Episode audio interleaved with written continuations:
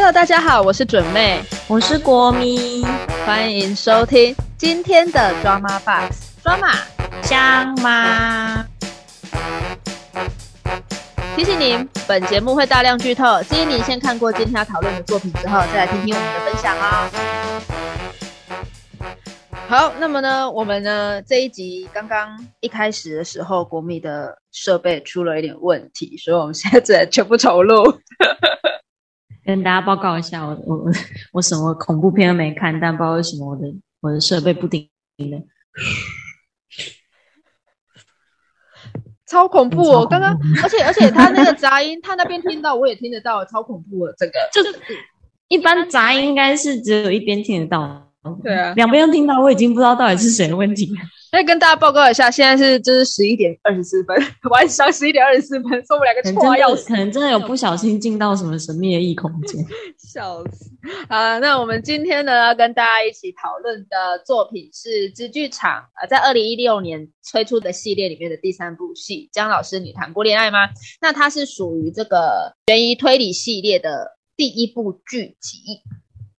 那这出戏呢是由王明台导演指导，总监制呢是王小弟老师，他与柯燕兴、吴怡静总计三个人共同执笔。那主要演主要角色其实应该有五个人，就是海报上面算是四个，大小江跟那个大小陈。但是实际上应该还 大小陈，大小陈是什么东西？陈威林、陈威正啊，大小陈，你不是应该要讲演员的名字吗？哎，我还没讲完呢，好讨厌，我还没讲完。你知道你的大小陈，我以为你是要你是大小江，他想说哦不对，我要介绍演员，然后你要讲叶星辰跟何雨辰的大小陈。我说什么叫大小陈？是陈威林跟陈威正的大小，好好笑。哎，好，反正就是一对是亲亲兄弟，然后另外一对是前后辈的关系，这样。就是呃，蓝正龙，然后还有许光汉，然后大小江的话是何雨辰和叶星辰。看完戏之后，其实还有一个很重要的灵魂角色，那个是他其实就是以导演身份在幕后工作居多，但偶尔会出来客串。他这次在这出戏里面演，就是演了一个非常重的戏份的张可忠导演，总计五个人，五个主要角色这样。张可忠导演的戏，之前看好像是导那个大爱剧场的戏居多，就演的真的还蛮不错，还还蛮不错。就是其实你能做导演，因为你导演在现场都要指导演员，说我现在需要你用什么样的口气或是什么样的心态去演这一段，所以其实他们很多导演都会在现场亲自就是指导演员，你应该要怎么。但然后这个张可忠导演他自己有说，这一部应该是他接，因为他之前都以接客串居多嘛，这一部是他自己接过的戏里面戏份算就是最长，然后也最重的，也是蛮考验他自己的演技啊，然后表现的也还蛮让人印象深刻的，蛮好的，真的。好，那么这一部戏呢，其实当初那那个王小弟老师他就有说，剧本本身是想要去写一个人在成长的过程中，然后你可能会受到。大大小小，可能有一些是只是情绪上的暴力，或者是不是真的对你暴力相向，或是真的对你就是有侵犯到你、侵害到你谁，比如说性侵害啊，或是真的有对你有进行这种暴力的行为。成长路途上是大大小小都在发生的。那所以我们在长大的这个过程中，心态上可能会因为过去发生了一个，要说它大也不不怎么大，要说它小，你又觉得它影响了你很深的一些很多的点。累积起来，反它反而会去影响你的整个，比如说安全感啊，或是你的人格发展。其实编剧他们当初在想的时候，他们是想要把人性的那幽微的那一面给呈现出来。对，可可是我们两个，可是没有错，有个可是，可是可是他的表达，我觉得非常的，我应该可以用非常的差来讲，我觉得就是非常的没有办法理解，因为我们两个大概看到第。第二集还是第三集？没有没有没有没有，更早更早。那第一集还是第二集的时候吧，我们两个开始在讲说，怎么会这是什么东西？你你看到前面的时候，才六集，对对对，他明明才六集，可是他的第一集没有没有主线，就是完全没有事件，也没有主轴，他就只是把他们人物个人而已。对他只是打把他们五个人带出来，也是会有这样子的写法。可是他那个写法真的太神秘了，就是他不停的在。剪一些那个他们他们可能当下经历觉得很痛苦的事情，可是他根本就没有跟你说清楚，说那个是什么事情，他们就只是不停的痛苦，不停的哭，然后不停的把这些片段串起来。第一集看完的时候，我我真的想说，我我知道他们很痛苦，我真的都看出来，可是我真的不知道他们为什么事情痛苦，我就完全没有办法理解。我我觉得，我觉得你你后续再来回想这一块，你是可以理解说，就是这这这个就是要导致第一集完全就是要去铺陈，因为后来他们都会在同一间学校里面，就是成为同事嘛。那成为同同事之后，他们对待彼此的那个关系，会因为他过去发生，比如说像那个大江，就是他他曾经跟一个呃性侵犯。曾经很要好，然后那个性侵犯是因为，因为那性侵犯就喜欢他，那个阿玉哥就喜欢他，然后阿玉哥就是怜惜着他，所以没有强强暴他，但是他对，但是他为了要去发泄他的那个那个，我不确定是欲望还是他求而不得的那个心情，去侵犯了他，呃，他的那个隔壁隔壁邻居，对邻居这样，然后他就在那个那个情况底下，可能就因为他那时候前面还跟他借钱。就变成是那个钱，他变很尴尬，他想要还，然后他又很害怕他，然后就是在找方法的，想说把那笔钱还出去，然后什么什么的，你然后就影响到后续的那个大江对人的那个也是不信任感。然后小江就小江是因为之前曾经差点被被强强暴，应该应该是性侵吧？因为我后来看那个图片，只是他想要强吻他，我不知道到底会不会性侵。可是就是他有这种心理有这种心理阴影，所以也导致说他对男性。比如说一开始那个陈威林对他示好，他就会有那种心理压力，然后可能想每个男性做的什么动作，或许就是想要去对对其他的女孩子施暴这样。然后陈威林就是有那个郎祖云吧，小郎祖云说，我觉得他那个他那个角色也蛮有趣的，嘿，就是因为后面还有讲到嘛，他的主线其实就是为什么会。为什么会让他深陷危机？其实就是因为他曾经有过那一段跟郎祖云的不伦，然后导致他对郎祖云的不是郎，一直讲郎祖云，他他那个叫林姐嘛，就是一直对林姐的林姐的丈夫有怀着罪恶感，然后人人人家又是对他很好的一家人，他就是不停的抱着罪恶感，然后可能在对。林姐这种就是不伦的关系上面，她也有很深的不安全感跟就是罪恶感，就不停的困扰着她。然后大家又见到，大家后续见到有一个学生居然也有这样子的困扰的时候，他可能就非常心急的想要把他救出来，帮助他。对对对对对对，然后就是希望他不要再走上跟他一样的道路。嗯嗯。然后魏正就是一个迟迟缓儿，然后有性成瘾，可是他的性成瘾来源是因为他可能。感受不到有任何人爱他这样子，因为他后来有自己有讲说，说妈妈说如果他现在不听哥哥的话还是怎样，等哥哥娶了老婆之后就不管他，就会听老婆的话，这样对啊，他就非常就觉得说自己很孤独还是很怎么样，就是你可以看出来说他非常依赖他哥哥，可是他又就是非常害怕，同时又非常害怕，然后甚至有时候又厌恶他哥哥，就是他对他哥哥心情是非常复杂的，对，然后才会去可能。上就是刚好就是从在性上面去得到了一个抒发，嗯，对，所以才会有性成瘾的状况。所以其实我觉得他第一集就完全只是想要告诉你说，这一些人的成长过程就是因为遭遇了这些事情，所以他们在学校的那些互动就会变得那么的奇怪，真的是很奇怪。我我连我连我正要说，我连我看到那个那个蓝正龙，就是那个陈威里那个角色跟小江。讲话，因为那个他的那个讲话很很明确的，就是他喜欢这个女生。可是他讲话跟他讲话那个样子，我真的觉得超恶心的，就是很不舒服，那个压迫感超重。他就是他就是那种，我觉得有有一这样讲，不会没刻板印象，就是有一些男生可能会自己就觉得啊，我就是很不会讲话啊，我就是怎么样怎么样，嗯，然后他们也不会改。我觉得他就很像那种那种那种形象的人，就是他就是会 嘿。不停的怎么讲？他会很积极的想要跟你示好，可是他可能又会觉得哦天哪，好好紧张啊，然后好好好好尴尬或者是什么哦，我我我也不知道该怎么办。然后在女生在女生眼睛里面看起来就是觉得你行为举止超奇怪，对，真的超怪的。我我觉得我们可能站在女生的角度，所以我们当然就会是去投射在小江身上。我我我不确定男如果男生来看到这一个桥段的时候，会不会觉得那个陈慧琳的举动是很正常？但是我自己这样看，我从头到尾我都觉得不舒服，我觉得非常不舒服。整部戏里面的男生都让我觉得很恶心。加一，我连那个教务主任吴修齐说跟大江讲说，哎，那天之后我偶尔还是会想起你。我觉得这句话也超恶心的。我觉得那是故意的，我认真觉得他是故意的，因为后来那个谁江湘子去回想他跟，就是他被他不是被吴修齐下药，然后他是在那种很很朦胧之间，他好像有去回想他当初跟吴修齐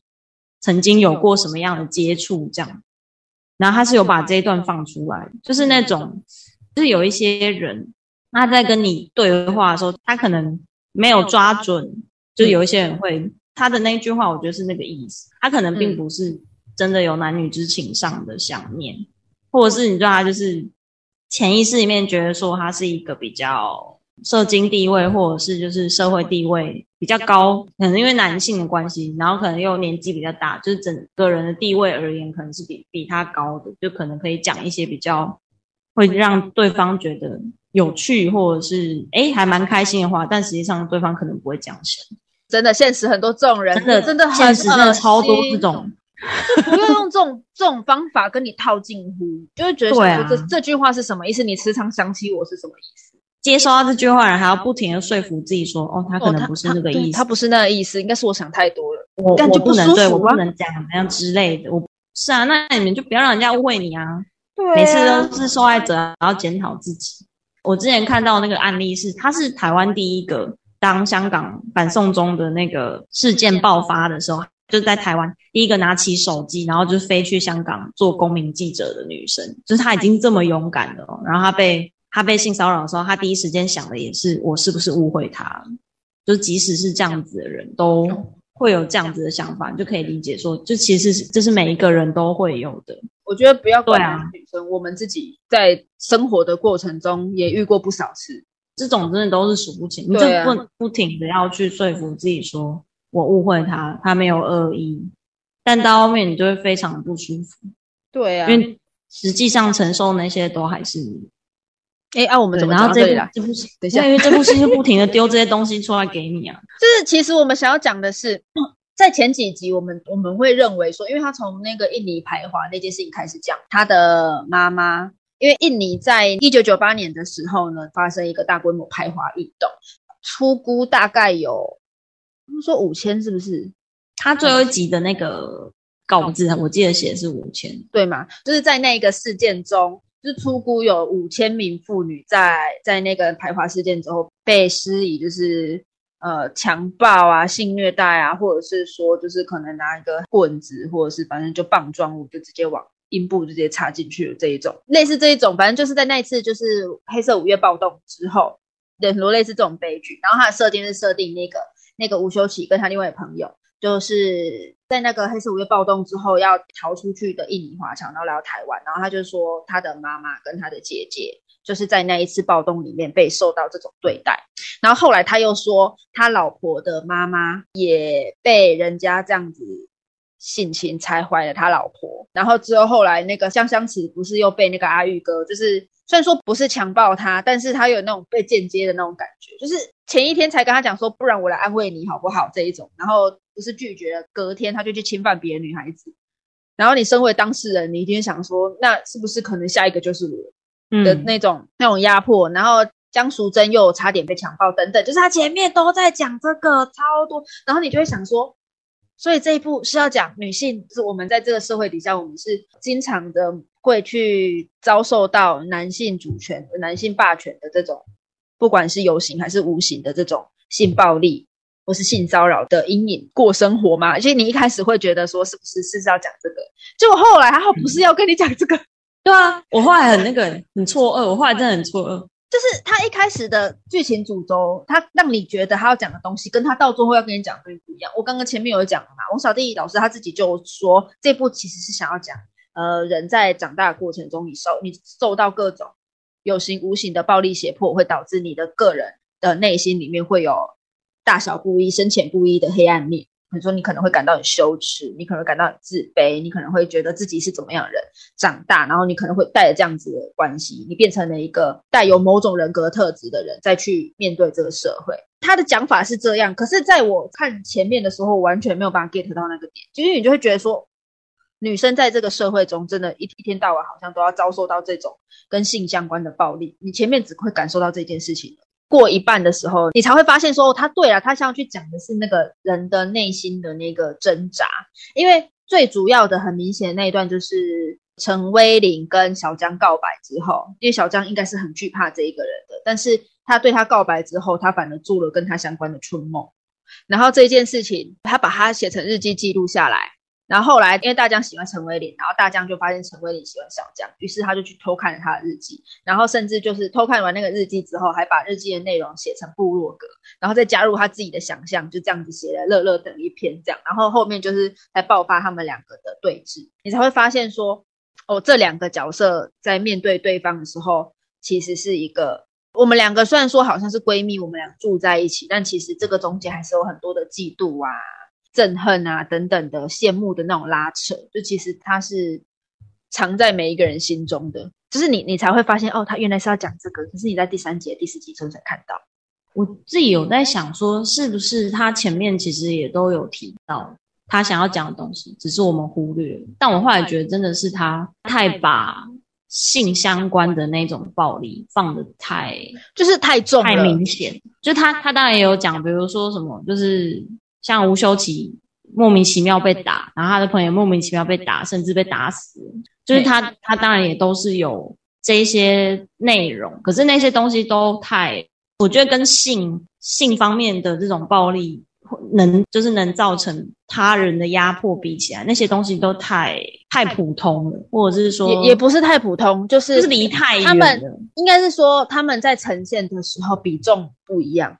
就他你会发现他很着重的在讲性暴力这一块，但其他的暴力他就只是咻一下就过了，你不会有太多的印象停留在其他的暴力层面。我就我觉得还有跟观众的距离跟角度也有关系，可能我们两个都是女生，就是我们两个在看这种东西的时候，你可能会特别放大那几个桥段或那几个片段，因为那几个片段可能对我们来讲都会就特别具有心理压力，因为可能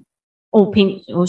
从小到大也没被人家用拳头揍过啊，可是我一定有被人家可能偷摸，或者是被言语，就是用那种很奇怪的讲话方式羞辱过。那那种东西就是会马上打到你，你马上就会觉得，哦，我有共鸣。但其他我就觉得少很多。这部里面的正反派其实没有很明显，就他这一部他就是故刻意的要让你知道说，你现在看到受害者，他也同时是加害者。比如说，小江曾经差点被性侵，可是他也当那个当了一个错误的证人，就因为他自己以为对方一定是那样子的人，对啊，他就是不清楚事情真相，就他就觉得那样都那样子，那还能是什么？对，那大江也是啊，就是他也是曾经是当过受害者，可是他中间的过程中也是不断的去呃 force 那个小江去做那个证人，尽管他其实也不太清楚发生了什么事情。然后他甚至到最后还伤害小江，还伤害小江。对啊，就是他这一部戏里面的所有的角色，你都没有办法断定他是一个好人还是一个坏人。我觉得是这部里面他很想做的，可是可惜，可惜就在于是说他想讲的东西太多了，包括郎主里那角色林姐，她也是在讲那个中年女性对于情欲的那个渴求的表现，就是他讲的是好多好多的东西。那你会完全就是想说啊，你到底？想讲什么？我觉得他这出戏的客群他没有设定很清楚，就是他的主题跟客群都没有设定很清楚。他想要讲人们的黑暗面、幽微的那个东西，但是他没有聚焦在某一个点上。因为通常通常这样子的故事，应该我们昨天有聊吗？通常这样的故事都会用那种一开始就是。就对，就是会有一个事件作为主轴，然后他就会去随着这个事件的进行或是解决，然后他会去把这些角色的可能阴暗面再全部写出来嘛，就是会是一个很正常的起承转合路线。但这部不是，这部就是他不停的丢谜团给你，然后一直在告诉你说是好像真的有一件事情在发生，但是你就看不出来，因为他想要用这种东西去引出，就是他又想要做悬疑嘛，就是想要把这种东西引出来，然后制造你的恐惧。又有一个核心概念是他想要讲所谓的黑暗面，我觉得没有设定客群，跟没有去设定说他想特别讲哪一块是一个讲败笔嘛，就是是是这出戏。没有办法达到很多人的一个重要原因。像我这种，我就是看不懂他在干嘛，你也看不出来客群是谁。因为如比如说，你看你看出来说他想讲什么，你可能就会去想说，哦，那他可能就是想要告诉什么年龄层或是什么性别，甚至什么曾可能有曾经遇过什么事情的那样子的人，他可能是想要告诉他们什么。但看完了之后，你就觉得说，他是他的客群可能是 everyone。可是没有一出戏，或者是没有一个作品是真的能达到 everyone，可能只有圣经吧，就是圣经也没有打到我啊。对啊，圣经也没有打到 everyone，你就知道就是就是这个全世界卖最好的书，全世界刷过再刷过最多次的书，也的客群也不是 everyone。那你你的一出戏要怎么客群要怎么能够是 everyone？我们自自己是觉得他当初的利益是有趣的，是想要去做一点不同的尝试，包括把这种比较社会写实的内容去跟悬疑去做一个结合的尝试。角色也是很也是有做出来的。对对啊，其实其实我觉得整部戏里面写最好就是角色，就其他的你不知道在干嘛，但角色是真的写的很好，就是每一个人发生的事情成为他内心的那个黑暗的点。导致他去做了这些行为都非常合理，而且就是会那种毛骨悚然。他说：“哦，如果是我，我也会。就比如说以大江来讲，就是大江去偷看小江的日记那一段，我自己曾经有去想过，假设我我真的是那个角色的话，我或许也会去做一样事情。但是我可能不会泼泼到网络上，但是我可能真的会去做偷看他的日记这件事，然后并且是自己偷偷的恨他。”而且你根本就也不清楚事实是什么，他就自己在那边觉得他们两个已经有过关系，对，可是那殊不知那不过就是一场春梦，就就类似的，就是其实我们都会去做这些事情，所以其实他就是把每一个人的在不同的时候，你可能会要拥有的怎么样的心态，那些很黑暗东西就集结在这几个角色上面，就会觉得说，其实这个剧本里面还是有它可取的地方，但是就是真的很可惜的是，他想要去讲的东西没有办法紧紧的扣在一起。然后就野心太大，想讲的东西太多，然后真正想讲的东西又没有抓得很紧，就会导致说呈现出来的样子让人很没有办法去觉得它好看。看坏真的会生气。我看到第三集，就我们昨天在聊的时候，看到看到大家第三四集大生气一波，就觉得他好像都把东西就是都只把这些议题丢出来，然后丢了就跑，就他也不告诉你这些是什么，或者是就不停的只是在施加你的压力。后面后来有让你认真的想，因为这件事情，我们昨天不是有稍微聊说，就同样都是把事件丢出来，问你会那么生气这部戏，但是你不会生气与二的距离。我真的昨天认真的是思考这件事情，我后来想到，因为与二的距离是我有尝试着要去解决这个问题，但是这些问题目前还没有办法解决，而这部是真的没有去解决这个问题。对啊，而且我觉得与二，我觉得与二有有设定客群，与二客群是。曾经被那个事件伤害过的人，我指的伤害不是指说你当初、你当时曾经在那一节捷运车厢里面，而是就是呃，比如说郑捷也好，或者是小灯泡事件也好，就是类似这种突然有一个人冒出来，然后他毫无理由的伤害人，然后让让社会大众感受到恐慌，就是就是你只要有产生这种恐慌，基本上就是就是你就是被这样子的事件伤害了。我觉得他他的客群是要去设定这样子的，就是曾经受过这种伤的人，然后去告诉他们说，这个世界虽然会有这样子的事情，但其实这个世界还是很好的。我觉得他有要去，有要尝试着去修补那些受伤的人们的心，因为我被疗愈到，就是我我被这样子无差别攻击事件的余韵给攻击到，但是我看完《余二》之后，我可以理解说。石原边他想讲的可能是这样子的攻击很可怕，没错。可是这个世界上还有更多的人，并不是那样子的人。你要相信这个世界。我觉得他是有要讲这件事情，所以我我可以接受余二但这出戏就是姜老师，就是他都把这些很负面的东西丢出来。可是我觉得他，我就觉得他丢出来，他并不是为了要疗愈我，或者是为了要干嘛，他就只是要跟你讲说，哎，这个这个就是社会上每天都在发生的事情。可是我我不需要你来告诉我这件事情啊，这件事情我每天都在承受。然后我在看这出戏的时候，又要再重新再经历一次。我看到后来就是很生气。我自己是觉得我我没有你那么生气，我只是纯粹不太满意他的安排方法，就是他想要给我的东西，我暂时都还可以。我只是觉得，我真的就只有觉得他性暴力那一段有点放太重，就是让你有点模糊焦点。不然其实他讲的那些东西，我都还还算可以接受，不会到那么那么大反感。那我觉得那是中间呢，嗯，看到后来，因为他后来的确还是有一个。可能有个海阔天空，或是过境迁的感觉，就是会稍微降低你的那种怒意。可是我觉得他中间真的会会升高到非常高的的点，尤其是当他可能第二集、第三集的那个主线，就是就因为他们里面不是塞很多谜团，到底有没有性侵女学生，然后到底事情是怎样，到底江香慈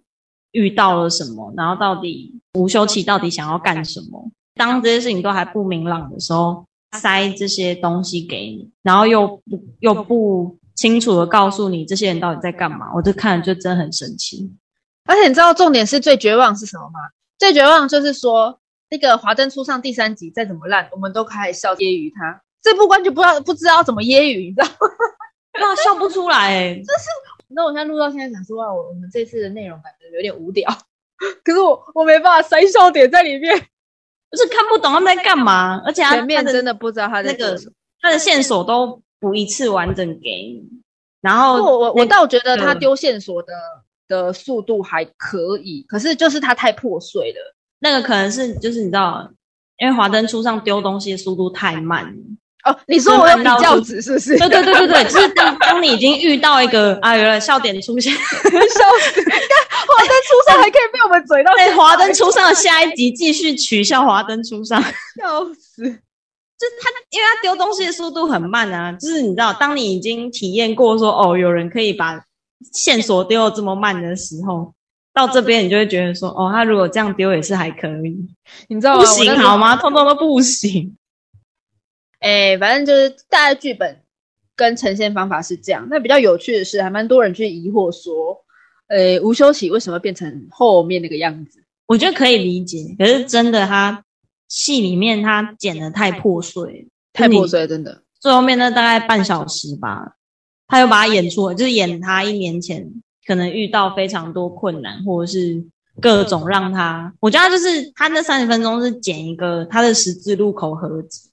就是不停让他站在各种不同的十字路口上面，逼他做选择，然后最后都可能他都往那个对往那个不好的那一条去，让自己越来越对，就是让那一条，就这些我都可以理解。就整整出戏其实都讲想要讲的东西，就是你都可以理解。可是他用的那个方法都很很令人匪夷所思。我我真的觉得后面那三十分钟剪在那个地方，然后你去把吴修齐的整个。background 补齐的那一个手法真的很拙劣，就是因为他就是一个，他看起来很像没有地方，他不知道要塞哪里，对他不知道塞哪里，然后就会变成是说，他把他每一个，比如说一开始为什么他会选择去跟那个那个小开合作，然后到他怎么去接触到钱小元，然后到后来为什么他会去做这样犯罪的事情，他是一段一段，然后全部剪在一起拍给你。可是变成是对我们对我们观众来讲，我们在看这部戏的时候的进程，就是可能它的 A 段是在第一集，然后它的 B 段却在第三集，就变成是我们在看那一段的时候，我们必须要自己去再次回想说，哎，这一到六集哪一些时候的吴修齐很奇怪，然后我们要想办法把那个拼图拼上去，它很考验观众理解这一部戏理解到什么程度。而且我觉得，如果它又是一出周播剧的话，演到第六集那个地方的时候，你其实已经不记得它前面在干前面在干嘛，真的一个月前。我们是一个礼拜把它全部看完，所以我们还可以去连接。但是你真的是周播剧的话，你会做完全不知道，因为你前面根本就看不懂的啊。对啊，那你后面看不懂，就自然而然就忘记。对啊，然后所以这一部戏的收视率表现也不好，平战两集。我觉得这个很正常，就是让人家看不懂的戏，通常都收视率都不会多。就我觉得吴修齐这个角色写的写的很饱满，我自己是很喜欢这个角色设定。很少看到，尤其是他中间，因为我们中间完全不知道他的老婆被送出去。我觉得最不爽就是这个老婆被送出去，对啊，我根本就不知道这件事。前面可以剪吧？没有，他前面完全没有讲他老婆被送。就我我我真的觉得他这出戏，你说他的线索给的速度很就还好，可是他线索给的重点，呃，那个选择对很奇怪，他的。我觉得说你其他地方剪不进去就算了，但他老婆被送走这件事情，我觉得至少要剪进去吧。我我们是真的看后面那三十分钟才知道他老婆被送走，所以他可能回到家里没有人可以安慰他疲惫的心理，或者是可能抱歉，就是很有愧疚的那种心理，然后导致他后来跟那个跟谢小圆就是出轨这一段，而且他整出戏的那个时间顺序也很怪。比如说，像他如果要告诉你其实是有这个桥段，或者是说他希望你自己去猜出有这种桥段的话，他应该是要拍一个这样子的景，或者是暗示你说，其实他们家有这样子的状况，可能他们家有一阵子有人真的在不知道去哪里，你可能就会有印象说，哎，他老婆嘞，就是你起码会留有印象，可是他都没有啊。他我记得他某一集，那第四集还是第几集，就某一集他。他很正常，在跟他老婆吃饭。对啊，对，你就会不知道老婆什么时候走的。对啊，然后后面跟你讲说，他一年前他老婆曾经有被他送去过美国过，就是这个，所以呢，就是这个是没有意义的东西啊，而且很非常破碎。就有些人会没有办法理解，说为什么要变这样子。其实那个是因为一开始不是，就是因为那个前面讲的，他跟那个朋友。因为去调查，就是私底下去调查他老婆的亲生爸爸这件事情，然后可能惹恼了一些大咖的人，然后所以他朋友就被设计车祸，然后就是就假车祸，然后就被杀掉了嘛。然后后来就是因为这件事情是他的好朋友，然后因为是他要求，所以他的好朋友替他办这件事而死，造成他心里的很大阴影。等于是说，他老婆的妈妈被他的亲生爸爸这样子。凌辱，然后他的朋友又因为他的关系，又又被这一个人给暗中做连手脚杀掉了。对这个人，他的整个愤怒的情绪一定是很多，因为他不是本来打算自杀嘛，他就把这一个东西全部投射到那个他想要报复的对象，于是去去跟那个建设公司小开联结盟，对结盟，然后对，然后结盟之后又要去拉拢势力，就是当他。当他们开始拉拢势力的时候，其实他就出不来了，因为他就把柄就在人家身上，你要怎么走？又要去竞选校长这件事情，他又搞了很多的小动作。他搞的这些小动作，还是就是那一些董事会的人还是会知道啊。对啊，然后最后面又让那个学生家长自杀，没没没有，而且他是先跟学校家学生家长上床。就是他那边已经已经有罪恶感了，对，已经没有你上床之后回头路是不能走，因为你不让人家知道，因为你一让人家知道你竞选校长就无望了，竞选校长无望，那你之前做的所有事情不就浪费了吗？我觉得还有一个点就是，我之前已经做了那么多事情了，我假设我在这个地方抽手，我不是什么，我我那我之前做的那些事情该怎么办？就是他的每一每一步是我我现在到了这个，我已经知道我在犯罪了，可是。难道我之前做的那一些就不是罪吗？那我我我，与其在这里停，我不如做下去，因为反正不管怎么样，他都已经是有罪的情况。那我我我就只能不断的去把我做的这些事实去掩盖，然后才会变成最后那个样子。就是他已经，他就算发现自己不是我原本不是这样子的人，我不是一个坏人，但他已经没有办法抽手。所以其实我觉得吴修琪这个角色，他这样子写是非常饱满又非常有趣的，因为一定很多人都跟这个角色一样，就是在。为什么没有浪子回头 的原因？我觉得差不多。你已经前面都做那些事情，我要怎么收手？那就偷袭一半呢？对啊，你说真的很很少人能够就是突然间幡然悔悟，然后自己去自首，就很少啦。大部分的人就是做了，那我就要把它就是尽尽量把我自己做的这些事情给掩盖起来，不要让人家知道。大部分都一定是这种心态啊。所以其实那一段。他就是剪辑剪的不是很好，不然其实我觉得那段算写的很好。我觉得呃整部戏想讲的东西，其实我都觉得都还蛮好的，但就是呈现出来的那个效果就非常的不好。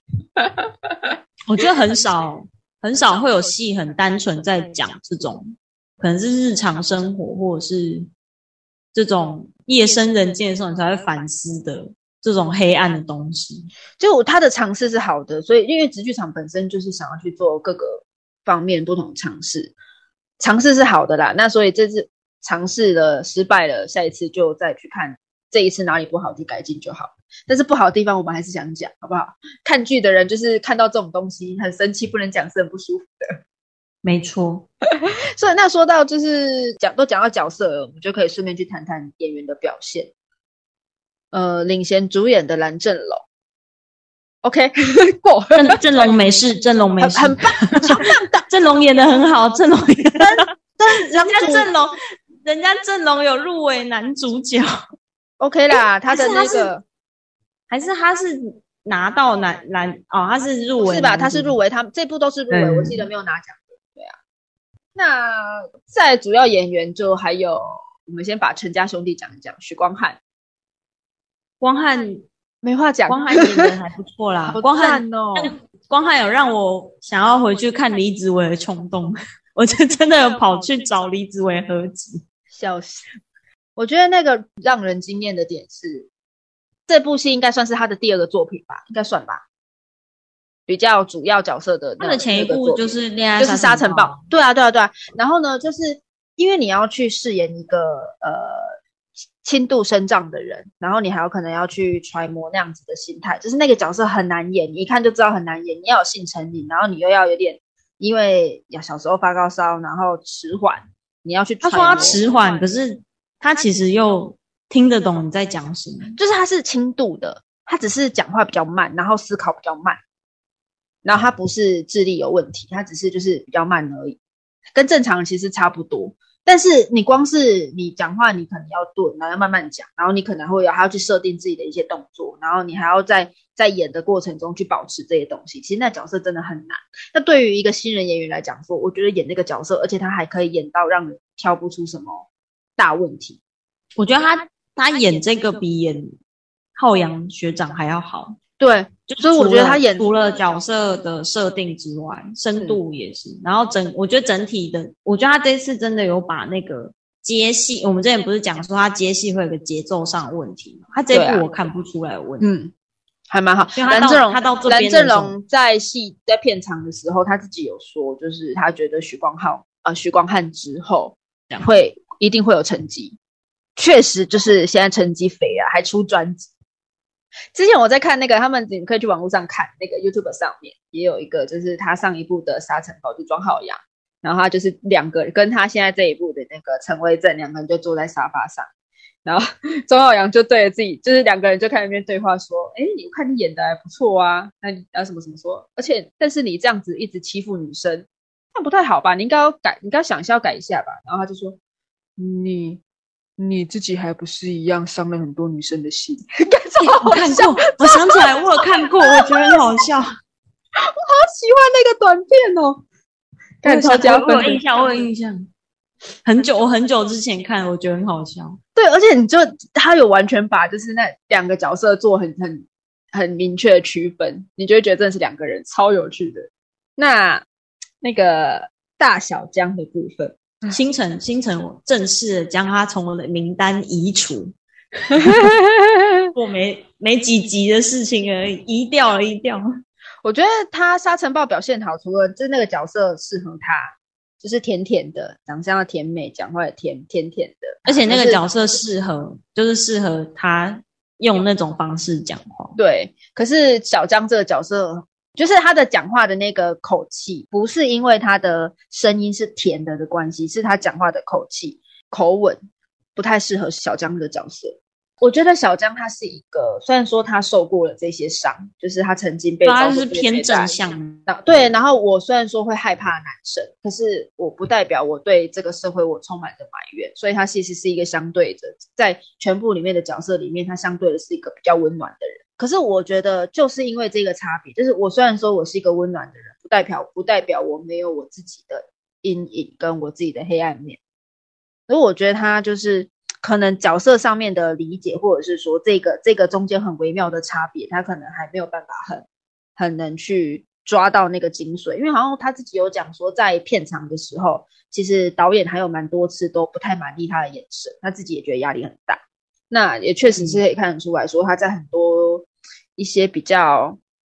比如说中间有一幕是，呃，陈威林把他找出来，然后他这边不是大爆炸说。你开庭去作证就好了，你跟我讲这些干嘛？就是如果你真的没有对那个女孩子做这样子的事情的话，那你到最后就直接去法庭证明就好了。我记得他那天不是有一段有生气吗？你有印象吗？嗯，在空公园，可是他那个生气就让我觉得他是娇娇哦，你懂我意思吗？就是我觉得他就是在发脾气，可是他的那个角色他不不应该，他的他的发脾气，我觉得不应该是用那一个那种，所以他应该要是有理性，或者是他有对。有凭有据，然后不应该是充满着只有愤怒，然后想要把我的情绪就目前就先发泄出来。因为我觉得他到这一出都还有点棒读，他就是一半一半嘛。有些你会听起来觉得很嗯很 OK，然后有一些会觉得哦你就只是在照稿念。他后面那个在敲雅欣的门的时候也是啊，我就觉得那边很烦。都是啊，他在敲威震的门的那里也很烦。威震，我错了啦！你快点让我进去，帮我开门。然后还有那个每一次叫他小江老师，他就哈哈的那个时候，我就我觉得那个我觉得还可以，到我没有到那么觉得不能接受。是，我就我觉得那个就是一个感觉是骚扰你的人，但是你又不能不理他，因为他们毕竟有职权上面的高低嘛，一个是学务主任，一个是普通老师。所以你不可能真的不理他，然后想说小江老师，你就是哈的那个，我觉得还还可以，我觉得都就都太像，对，就是就是就是我说的，嘿，然后很很像天真的小女生，可是那个角色一定不天真。然后他跟大江两个人在在家里的那一段对峙，我也觉得就是很像小朋友在哭诉。那一段我觉得就普通，他的哭诉就是他的讲话都黏在一起，你怎么能这个样子？是就是很像小朋友。因为我已经习惯，就我已经习惯他讲话讲讲，我就觉得还好，没有太不行，但是我也不觉得有有过这样。我觉得非常不行，就是因为我我对那个角色理解，我不觉得他是这样子的人，我觉得他不应该是这样子的人，所以我就一直都觉得说，哦，他怎么会这样演？我觉得很可惜的，就是。因为其实我很我我自己也算蛮喜欢小江这个角色，以我我们这样目前来看，然后他自己的这个角色的丰富度，然后他虽然说遭受了这样子对待，不代表我要用一个很怨怼的心态看这个世界。我觉得可能跟我自己的的一些处理事情的态度比较像。小江是如果看完戏。的话，你会比较倾向希望能成为的那种人。我自己处理事情，或者是比如说我遇到了比较 upset 的事情，我我还是会希望不要忘记这个。我我曾经有遇到快乐的事情，去让自己更好，至少不会让自己越来越差。我我本人就是比较属小将那种感觉的，可是我就不会觉得我处理事情，或者是这种这种有带着伤痛的人在处理事情，会用一个这么像小朋友的方法在处理。所以我自己可能是我，因为我有代入的关系，所以我特别没有办法接受 他的他对角色的处理。那大江，大江从头到尾只有让我我我无法理解他的情绪。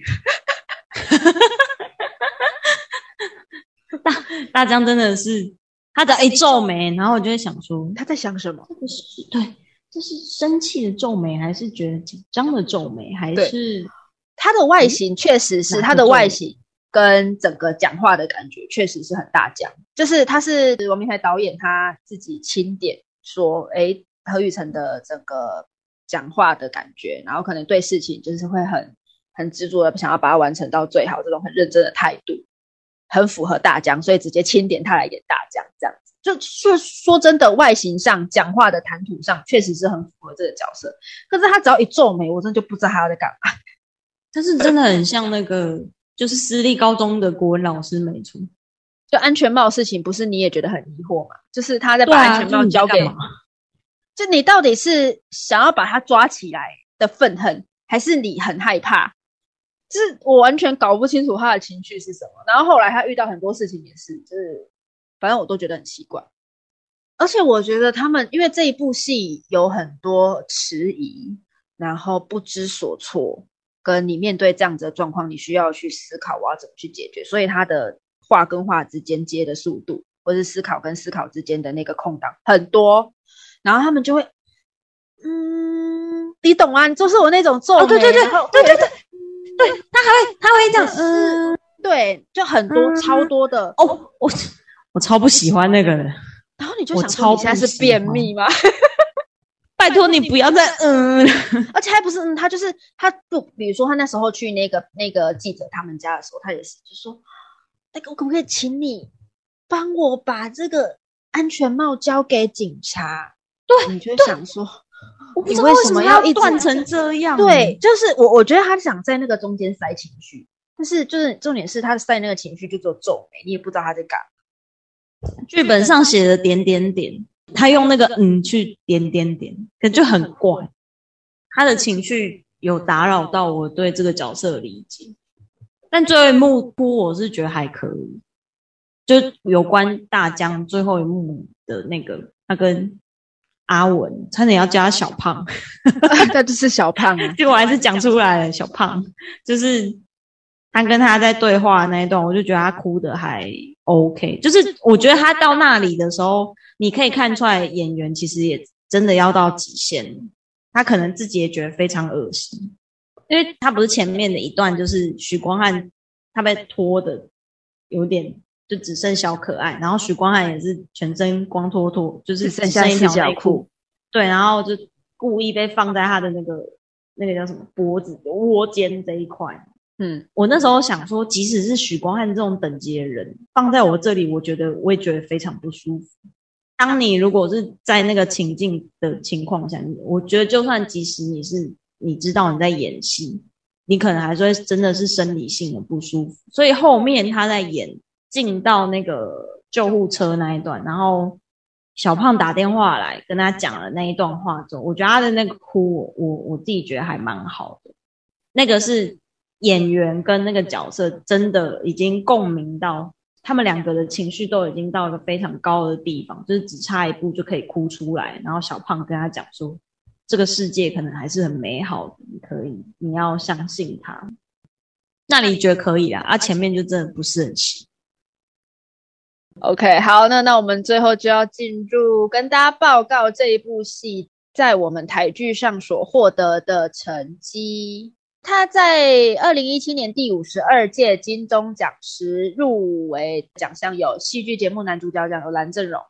然后男配角奖是那个张可忠跟许光汉。那戏剧节目新晋演员奖的话，何雨辰有入围。那导演奖是那个王明台导演有入围，但就是全部都是只有入围，没有人获奖，就比较可惜。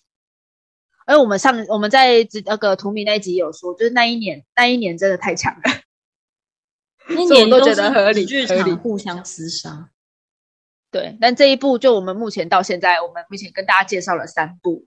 这一部不这一部目前应该是我们介绍到介绍到就是评价是最低的。可我记得《积木之家》好像没有入围金钟奖，好像没有得到评审的青睐，所以可能也可以看看《积木之家》是发生什么事情，再跟大家分享喽。剧场的惊悚就鬼片类型，好像都评价都不。我的印象是这样，嗯，没有就我们就等我们要做到那一个节目的时候，再再跟大家一起讨论为什么会没有得到评审的青睐。那这一部得到青睐的几乎都是演员，剧本确实是就没有没有剧本嘛？对啊，对啊，我觉得有导演没有香香奖啊，不颁香香奖吗？我最后决定，我最后还是决定给脱光光的许光汉，虽然说那那幕也让人不胜舒。但至少有偷光光的许光汉，怎么讲？我觉得不香哎，我觉得超恶心的。哎，我们那时候有在讲，就是说我那时候在苦恼香香奖的时候，我就说我今年我这个集要颁的香香奖，我颁不出来，因为整集都很恐怖，一点都不香，很不舒服啊，香不起来。对，但是许光汉很香啦，好不好？就是我香在他的眼睛，OK 啦，可以。对，为为什么我看完就会想要去看李子维盒子？因为李子维，所以就是还是给许光汉这样。他一路香到底了，他太香了，他好棒哦！今天的总结就是，我是下里巴人，这个是，我我觉得这个，我觉得这个结论很赞，就是这个就是我，我看完第三节、第四节的时候，就说我我下里巴人，我真的看不懂艺术家想告诉我什么。你要讲你在讲下里巴人的时候，你要确定观众知道下里巴人是什么意思。那换一个说法，我就是个俗人，笑死。对，就这样好一点。我是个俗人。我我觉得那个还那个感受真的蛮有趣的，就是你你发现说这些戏剧圈大佬们，就是用另外方式讲故事，然后讲的非常深有深度的有内容的东西，然后普通人看不懂，但是你发现你真的看不懂，你已经发现他在做这件事情，但是你看不懂，然后你就会开始想说，到底是我程度还不到那里。还是老师这次不小心用太难的方式讲话，曲高和寡的作品不在少数了，那就其中一个。对啊，因为我看一些文学圈的大作家，比如说侯文勇啊这一些，他们好像对这个剧本的想要讲的东西评价好像也是不错的。我觉得，我觉得他们觉得就是这个内容。因为可能很少很少戏剧，甚至很少文本会谈到这个东西，嗯，然后他又谈的这么的深，这么的广，我觉得他们会喜欢，或者是他们觉得说这样是好的，我我可以理解，嗯，但身为一个观众，然后甚至是身为一个已经有在研究市场的观众，就会觉得说这样子的东西是没有办法，就是你的你的观众不可能都是文青嘛，对啊，一定都还是这种普通人居多。但你你讲的东西没有办法打打中这些普通人的时候，普通人自然就不愿意再看下去。嗯，那不愿意看下去，他自然他的收视率甚至是评价可能就会很两极，就会很低。这个就是我我不知道他们当当年有没有思考过可能会有这样子的问题，因为直剧场感觉已经不是个只是单纯在追求收视率的。的，就我觉得他们就是想要尝试吧，那就只是他们要尝试的话，表示他们已经有那个背负风险的考虑在，嗯。而且这部的调性在一开始就就本身就又比较沉沉闷，跟紧张，然后又让人家不舒服。我觉得本来它的市场又会在比一般的戏剧，比如说像我们之前说《沙尘暴》或是《土迷》这种，甚至是后来的像呃《花甲》。这种它的受众又会来得更小，嗯，所以我觉得本身这个这部戏他想挑战的东西就比较严苛太多了。对对对对对对对，就是你想讲的东西很多，讲的东西又并不是每个观众都喜欢，然后你这你锁定可以可以看得下去的观众又又都是比较小小群，那就没办法。对啊，就表现反映在收视率其实没有那么好的事实上面。对啊，那当然我就只能期待下一部《天黑请闭眼》可以带给我不同的感受喽。那么对于姜老师，你谈过恋爱吗？这部戏我们的一些想法，还有我们可能认为它好的地方、不好的地方，大概就跟大家聊到这个地方。好，那今天的节目就到这边。如果喜欢我们频道的话，也欢迎到我们的 FB 和我们分享和讨论哦。本集资料来源来自维基百科、戏剧采访内容以及我跟国米两个人观剧心得及观点，希望你们会喜欢，也希望听众透过我们的介绍能够更加了解戏剧的迷人之处。期待你能够和我们一起深入的讨论，放声大笑。我们下集再见，拜拜，拜拜。